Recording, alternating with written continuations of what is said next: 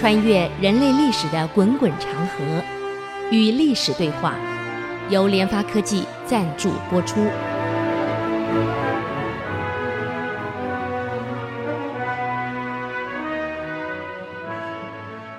这里是 IC 之音竹科广播 FM 九七点五，您所收听的节目是《与历史对话》，我是刘灿良。我们前个礼拜谈到这个李佑被俘以后呢，李硕为了取信于他，那对他很好啊。可是官兵们受不了啊，因为这家伙杀太多官兵了，都一定要把他处死。加上贼兵来的都说他是奸细啊，只要把他送到皇帝那里去，让皇帝处理。万一皇帝不杀他呢，大家没话说，对不对？结束了吗？不是我不杀，可私下却写了信奏折给皇上了。皇上看了这个。李硕的奏折，他对前线其实了如指掌，每一步每一步李硕怎么走，都给皇上做了报告。那么有什么后果，什么得失，打拿了几个寨的，降服多少贼军贼将，哎呀，那皇上了如指掌，所以对李硕就越加信任。因此呢，就下诏把李佑给放了啊，而且把他送还给李硕。你看，这两个演戏演的真漂亮。这样一来，官兵没话说了，是皇上把他放了，对不对？我已经讲过了，把他送回皇上处理。李硕一看到李佑，很高兴啊，拉着他的手说：“呀，你能保全下来，真是社稷有灵啊！皇上真是英明啊！从这里更证明皇上对你的重视，皇上对你的信任，皇上希望你为朝廷立功。”将来好扬名于后世。如果不是这样，杀那么多官兵，以前犯那么多案，皇上早把你处决掉了。可今天皇上没有杀你，说明了皇上对你的重视、信任，你更该为朝廷效命啊！马上委任李佑为善兵马使，可以配刀巡逻各警卫，也可以在李硕的营里面进进出出，随时可以进出。两个有时还睡在一起。谈话谈到通宵，有人在外面偷听啊，是常常听到李佑被感动的哭泣的声音。这说明李硕这个人真能收揽人心啊！到对方感动到哭，你像一个大将军，一个勇猛的将士能够感动到哭，你想看？那么那时候唐州啊，跟随州的牙队呢，有三千人，等于先锋队很难打仗的精锐有三千人，当时称为六院兵马。是最精锐的，都是山南东道的精锐。李硕呢，就把这六院兵马交给李佑去统辖。你看，我把最精锐部队都交给你统辖了，还能怎么样？那么，按照原来唐朝的军令是这样：窝藏贼军间谍的人是诛灭全家。所以当时只要这来的是间谍，没有人敢收藏啊，包括间谍的眷属都没有人敢收藏。因为眷属可能是往往是间谍，是帮他的家人做事的，不敢收藏。李硕一上来，把这条军令废除，啊，让所有来降的住在唐州的贼军，还有他们眷属，都可以留在唐州过日子，跟一般人生活没有两样。只要你愿意来降，所以很多贼军的间谍呢，感动了，在这里生活的这么好。我干嘛回去呀？反而变成了把对方情报供给李硕的人，哎变成双面剑了。虽然代表对方，可是为这边做事儿。你看多好！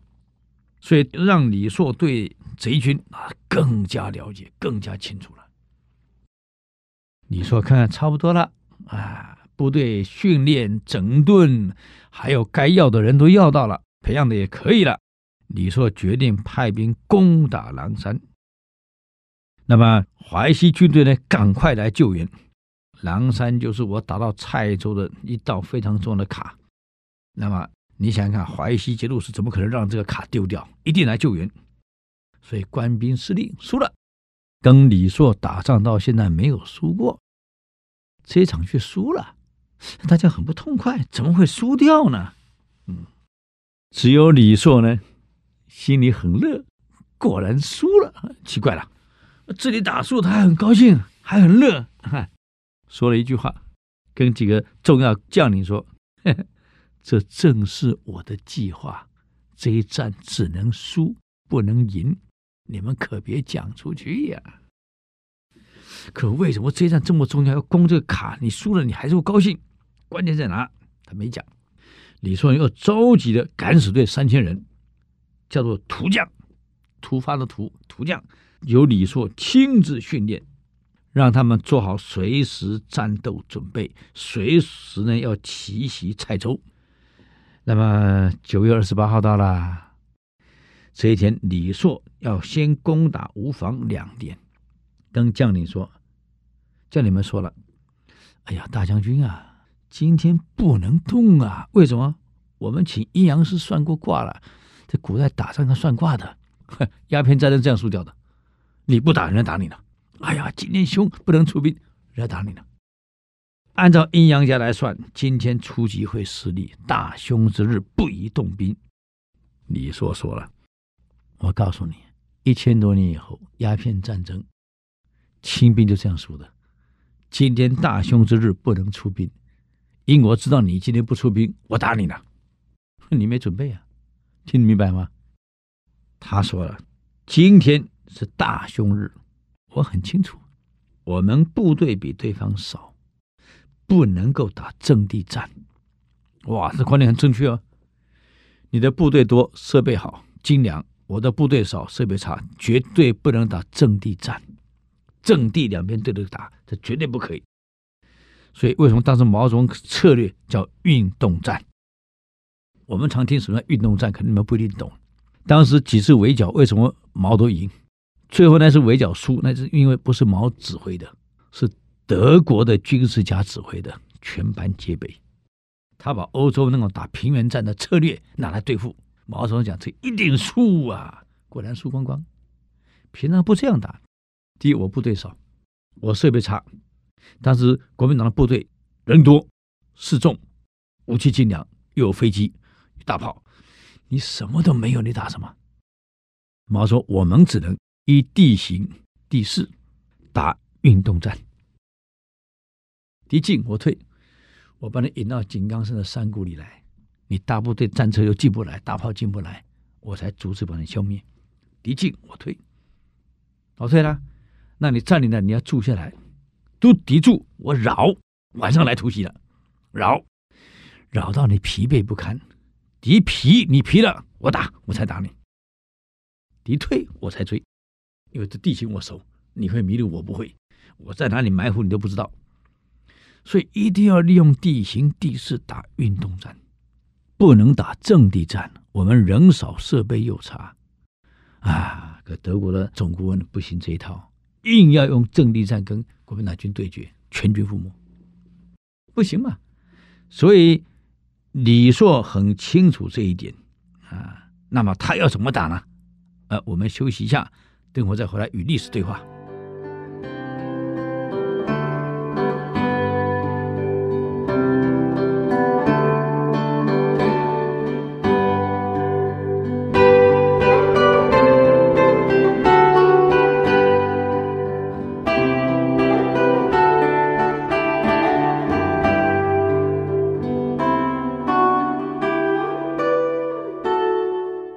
欢迎回来与历史对话，我是刘灿良。那么刚刚谈到要出兵了，九二八要攻打吴房，将领们讲这天不对，这大凶日不能出兵啊！啊，这我们打仗还要算日子的，跟我们结婚一样，喜丧搬家 看日子一样。嗯，所以李硕讲话了，我告诉你，我们部队少，阵地战了，我们不能打。只能采取出其不意的行动，打运动战。敌人呢，正好以为今天是大凶亡的日子，不能出兵。那么两家打仗都会看日子的，他们看凶日，我们也是凶日。他认为我们不会出兵，正好打这个措手不及。他不能出兵，我们可以出兵。号令全营出击，一下的猛攻。马上把吴房的外城攻下来了，杀敌一千多人，剩下敌军只要退到堡子城去了。古代城是这样的，一层一层有外围的，一层一层打进去，退到主城去了，外城全部打下来了，不敢出来了。李硕呢，就想了，现在退到城里去，他们绝对不甘心，因为他们对官兵打仗没有这么惨败过的，尤其是他们将领孙宪宗这个人好胜心强，这样趁现在啊，他们退到城里的时候，我们就故意退兵。记得啊，退兵的秩序不能很整齐哦，要很乱了啊。在捡战利品啊，到处捡要很乱啊。孙宪宗在城上一看，哈，这什么官兵啊？打了个小胜仗，抢了个外围，居然在捡那些破烂。马上率五百精锐骑兵冲出来了。你想，李硕早就算好这一点了，我是故意的呀，他是有埋伏的呀。下令，当敌军出击的时候。所有捡东西的士兵马上整队还击，有退者斩。你别看那三乱的士兵好像没有秩序啊，捡东西呀、啊、抢东西呀、啊、打架呀、翻啊，没有想到等对方的部队一出城，门一关，士兵马上集合了，不捡了。这一集合，我告诉你，马上分三排，很整齐啊。前面是盾牌，后面呢弓箭手，你才五百骑嘛，开始射了，唰唰射。他两边是李硕的部队，再从两边夹过来，五百骑。我告诉你，连司令官猛将孙宪宗生箭七八箭射死。你看，唰，这场呢大破贼军。打完以后呢，你看你的精锐五百出来，全部杀光了，连司令官也死了。这时候人家建议李说趁机拿吴房。啊不，奇怪了，那怎么主城又不拿呢？前面狼山打败战打输了，你反而高兴。这一次大破贼军外围，贼军主力出来又被你歼灭，你告郑军可以夺主城，你反而不拿，那奇怪了。他居然说：“这不是我的计划，我的战略部署中不是这样打的，所以这个城我不拿，撤，撤回来了。”所有的将领都想不懂。呃，这么好拿，这这一举就拿下来了。那精锐都完了嘛，再加上司令官都打掉了，那怎么不拿呢？奇怪了，把部队集合，把将军集合。他问李佑：“现在你看呢？”李佑说了：“将军，蔡州的精锐呀，是屯在回曲，在保护蔡州城，所以蔡州的主城呢，都是老弱残兵，没有精锐了。精锐在外围。”如果我们趁虚直取，就不去拿回曲，因为它是精锐嘛，不动，直接崩蔡州。如果这样，等到警觉到，但是吴元济已经在蔡州被俘了。一听听到主帅被擒，精锐就不战自降。李将军，你看法跟我一样，所以我们只取蔡州。第一。机密不能泄出去，我们部队的行动不能让任何人知道。第二，天气越糟糕越好，越是暴风雪越好，他们会认为我们不会来。计划妥当后，报告了上司。啊，宰相说很好，打仗就是要出奇制胜。啊，这个李佑之计很好，你说你就完全授权给你去处理了。这下好了，要直接取蔡州。这种策略早在官渡之战，哎呦，许攸都建议过了，袁绍没听啊。一样的计谋啊，李佑的建议，李硕马上接纳，可是许攸的建议，袁绍没听。曹操的首都是许昌啊，在河南。曹操总共的精锐部队只有七万人，在哪里啊？在官渡。全部调在官渡跟你袁绍打仗，而袁绍本身有七十万，你想想看，许都是个空城，所有精锐全在前线。许攸告诉袁绍，我们有七十万，他最前线的精锐总共不过七万，我们留三十万，三倍于他，围起来不打，让你走不出去。另外四十万由大将军。或是您亲自指挥，直取许昌。曹操老巢一旦攻下，那么官渡的所有曹兵就不战而降啦。这是对的呀！我告诉各位呀，何况曹操被七万困在那里，没有后援，粮食也尽了，我们是瓮中抓鳖呀！只要许昌拿下来，基本结束了。而且汉献帝在许昌拿下许昌，换成你挟天子以令诸侯，明公啊，你就可以当丞相了，号令诸侯了。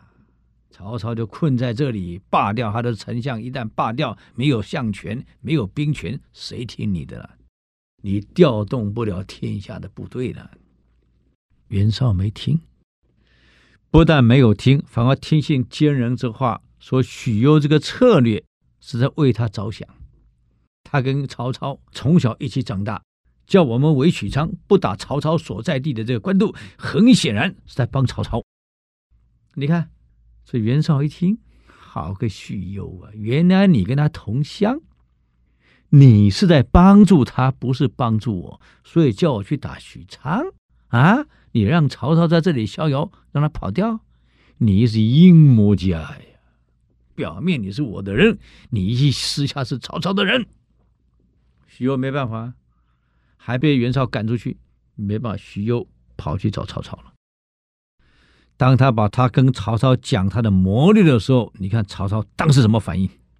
好，我们休息一下，等我回来与历史对话。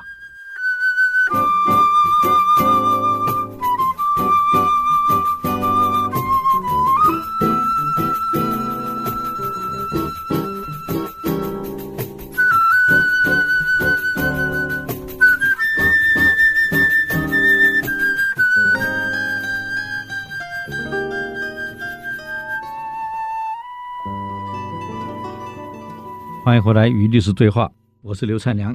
刚刚谈到现在直取蔡州，就有点像当时许攸的谏言。可是袁绍没听啊，人家这儿李硕可听下去了啊。所以一个将领的智慧太重要，你要去判断得失，判断该怎么走，对跟错。所以许攸的意见不但没有被采纳，还被赶出来。他去干脆投曹操去了。见到曹操以后。他很有意思，曹睿看他来了，哎呀，许攸兄啊，很礼貌，哎呀，对他好，两个人坐在对话啊。许攸问他，曹兄啊，你军粮还剩多少？我还有三个月呢。曹操兄，我们从小一起长大的呀，嗯，你想要我跟你讲真话，为你出点力，出点谋略，你晓得我头脑管用，你得跟我讲真话。真的三个月吗？还有一个月军粮。是吗？啊，我这可有一封你写回徐都，要求赶快送粮来的信，可在这儿呢。被袁军给劫了，可信落在许攸的手里，没有交给袁绍。袁绍就要把我赶出来了？我何必交给你？曹操一看，弄坏了，军粮不到三天。曹操脸大变啊，原来信被你劫走了。所以你们根本不晓得信有没有送出去。你想，你在这里被困了好几圈，你人根本出不去。你以为信可以送出去啊？早就给截掉了。只是我没有送给袁绍，这个信在我手里。你不过剩三天，骗我三个月、三个礼拜啊，还三年呢？对人不诚实，我哪跟你出计谋？曹操在跟他磕头啊，还在跟他磕头啊！你要救我呀，救我呀！有什么计策？许攸说了：“我来就是帮你的。我告诉你，袁绍是不听我的，要听我的那就不一样了。我给他出了一计呢。”曹操一听：“你出什么计？”哈哈，曹兄啊，你全部精锐七万被困在这了，出都出不去。我建议袁绍三十万把你围住七万，三倍于你你的势力，挖坑挖道，让你部队走不动，四面八方全部是弓箭，把你困死。四十万直取许昌，许昌你没有设防，都是老弱残兵，没有主力。四十万拿许昌，还是斗定你干呢？嗯哼，探囊取物了。到那个时候，许昌一丢，皇上落在袁绍手里，袁绍就学你挟天子以令诸侯，他变成丞相，你的职位被废掉了，请问曹兄，你还有兵可带吗？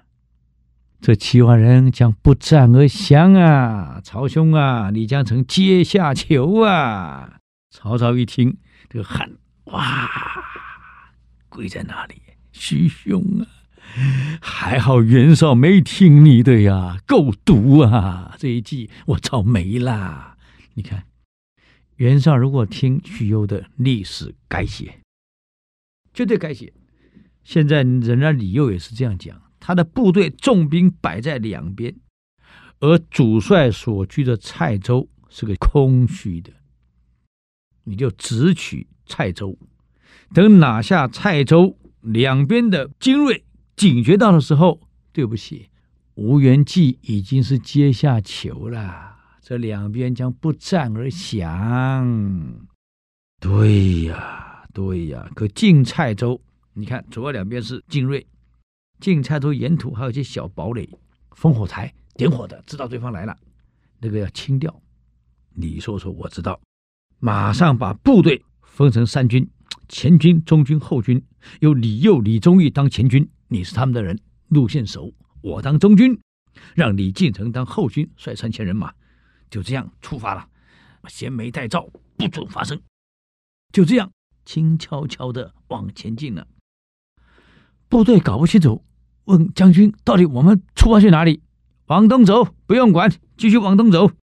部队行军六十里，天黑了，等于三十公里，就到了张才村。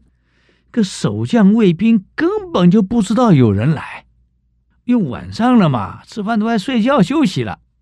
李硕的部队突然进来了，把所有烽火台的人员一次全部解决掉了，也就是通往蔡州的营寨全部占领。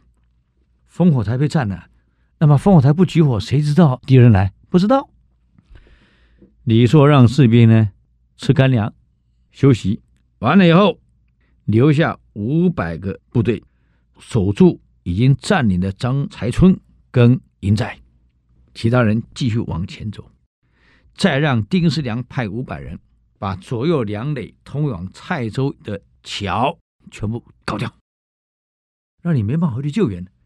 李处还说：“把他们能够通道的桥都毁掉，彼此不能接应。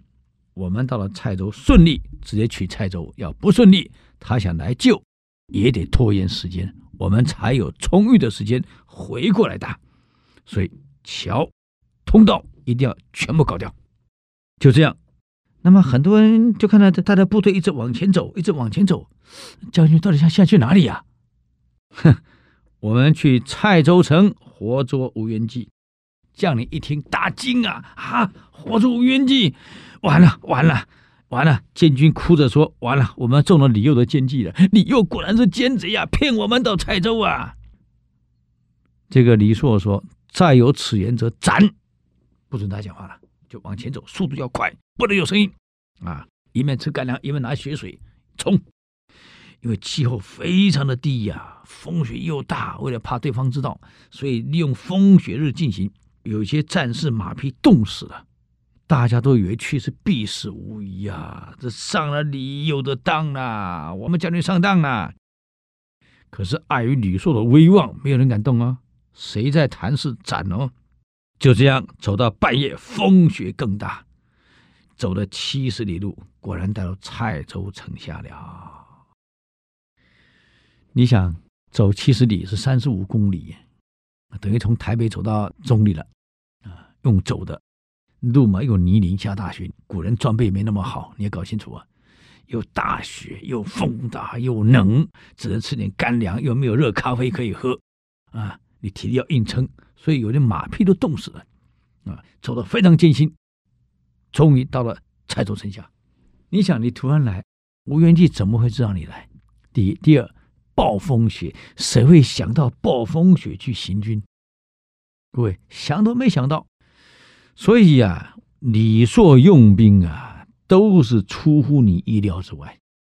选一个大凶日出击，知道你不会防备，以为凶日我就不会出击啊。第二，突击你前面那个几个营寨，全部在暴风雨下，晚上突然突击，你也没准备。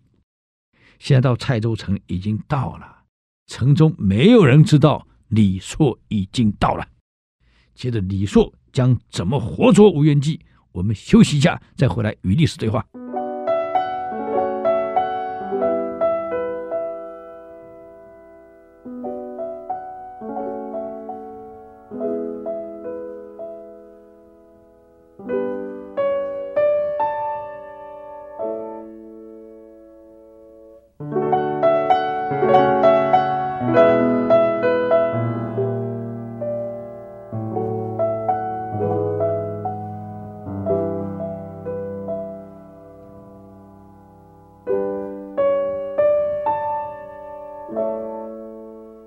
回来与历史对话，我是刘灿良。那么我们已经谈到了这个部队已经来到了这个蔡州城下了。你要晓得，朝廷已经三十几年来没有过一个官员到过蔡州。为什么？来不了，根本进不来。所以三十几年没有朝廷的任何一官一兵一卒来过蔡州。因此，没有人会提防到说李硕带着官兵到蔡州，居然没有人知道。你看，一万个部队已经到城下，三千、三千，将近一万个部队到了城下，没有人知道。这个时候呢，李硕呢，让李忠义、李佑用铁锄子，因为古代城墙很多是土的，就挖个洞，挖个洞，挖个洞，变成阶梯，爬上城去了。在暴风雪下，哇，没有人听到。官兵一路一路就这样上去了。上去以后呢，城上的一些守兵居然没有一个人发现。半夜嘛，又冷嘛，都在被窝里睡大觉。他们的部队就这样把这些守兵一个一个干掉了。啊，只留下打金嘛，哐哐打金，那那不动，其他所有全部当场干掉。下去把城门打开，李硕部队。一下子进城去了，一直到吴元济的外宅了，居然里面的人还在睡觉。这时候一直到鸡啼了，李硕的部队几乎把整个城已经通通占领了，只剩下吴元济所住的还有一个狼牙城，围着一个小小的小城堡在里面了，就城内有个小城，就这样没有了。过去这些领导人怕出问题，虽然有大城，里面还有个小城，他住在里面是保护自己的。他万一有兵变，他还可以防，所以他的精锐还有一部分在里面陪他保护他的。这个时候啊，有人进来报告了：“报告司令官，什么事啊？呃呃，官兵来到蔡州了。”吴元济一听，他还在睡梦中啊，笑一笑：“你没搞错，官兵三十几年没有到过蔡州了啊？怎么可能？胡说八道！”可能是一些被抓的官兵俘虏在捣蛋吧，明天起来全杀掉。过一会儿又来报告了，报告那个司令官不好了啊，全城已经被官兵占领了。这 吴元济又笑了，那可能是回取部队回来发冬衣吧？你们可能搞错了，但是我们的部队回来发冬衣的吧？哎，天气冷了嘛，啊，他还不相信啊。就过没多久，突然听到外面有人在喊口令了，嗯，怎么有这种声音？不是我们部队的声音。有的喊口令呢、居然还有些常侍传令啊！常侍，常令是朝廷的官名，我这里可没有叫常侍的。因为这个官名一听才感觉不太对劲，才有点紧张，带着他的亲信跑到衙城楼上一看，完了，再赶快把城门给关了，衙城关了啊，在里面拒战。我们都知道吴元济的部将最重要是董仲直，他的率精兵保护两侧的。主要的部队据守在回曲这个地方，董仲直大将军固守一万多个精兵。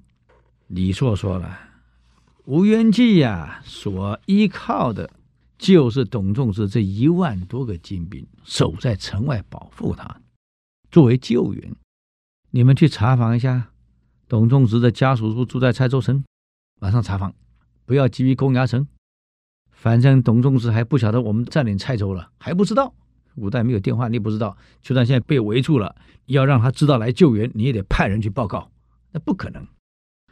来查一下他的眷属，找到了，董仲直家的住在蔡州城，把他全家保护起来。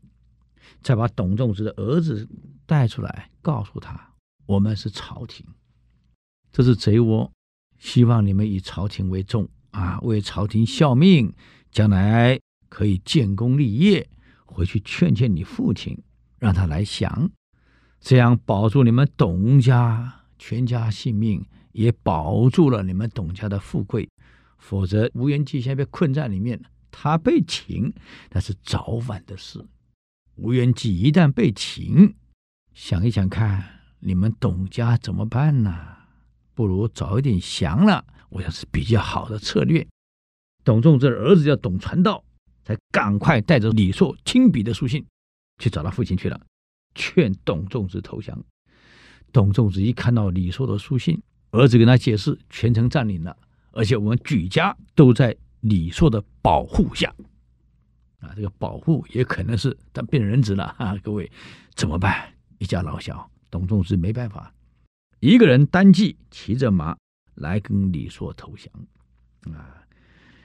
李硕呢，采取是安抚政策，全城只要跟吴元济划清界限的，通通没罪，朝廷一概有赏。啊，连牙城上保护吴元济的这些贼兵一听，只要归顺的，通通无罪，罪人只有一个吴元济，其他通通无罪。我告诉你，很快就众叛亲离了，你信不信？连牙城上保护这个吴元济这些兵官一看，完了。这个城破是早晚的事儿了。我们的家眷在哪里？在城里啊！啊，只有吴元济一家在这里。那我们家眷在外面呢？为了家眷安全，为了自己，有的拿了绳子掉下来投降了。啊，说的一个跑了。这样一来，城里的人越来越少了，牙城里面剩没多少人了。最后，这个李硕才发令全面毁灭，不杀人，先把牙城的门毁掉，咣咣毁掉了。毁掉门，占领军械库，烧领衙城的南门。民众呢，为了保护自己，争先恐后拿柴来烧柴门呐。你看看，城门倒塌了，吴元济站在城上，一看自己的部将到哪去了，都跑去投降去了，跑掉了，城也破了，怎么办？只好在城上要求投降。啊，吴元济，李靖城哪提着让吴元济下来，才把吴元济。押往京城，就这样。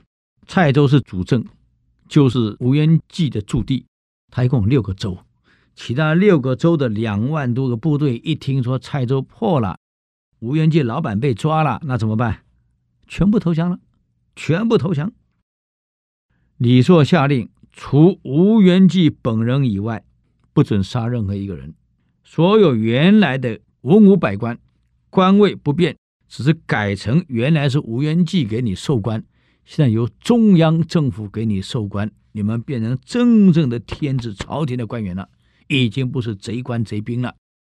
大家呼万岁呀！没有杀一个人啊。这时候李硕才拿下蔡州后，解决处理完了，领兵回到文城，将领们不解，都问他了。个解决吴元济，你看国家花了多少心血，换了多少将领，统统失败，而你却成功。而成功的过程有几点，我们有疑惑，能不能请主帅给我们解释一下？哎，你看看李硕怎么解释的？我们留到下个星期给各位详细说明。谢谢各位的收听。如果您对我们的节目有什么建议跟指教，请到 IC 之音留言，网址是 triplew 点 ic 九七五点 com。与历史对话，我们下周见。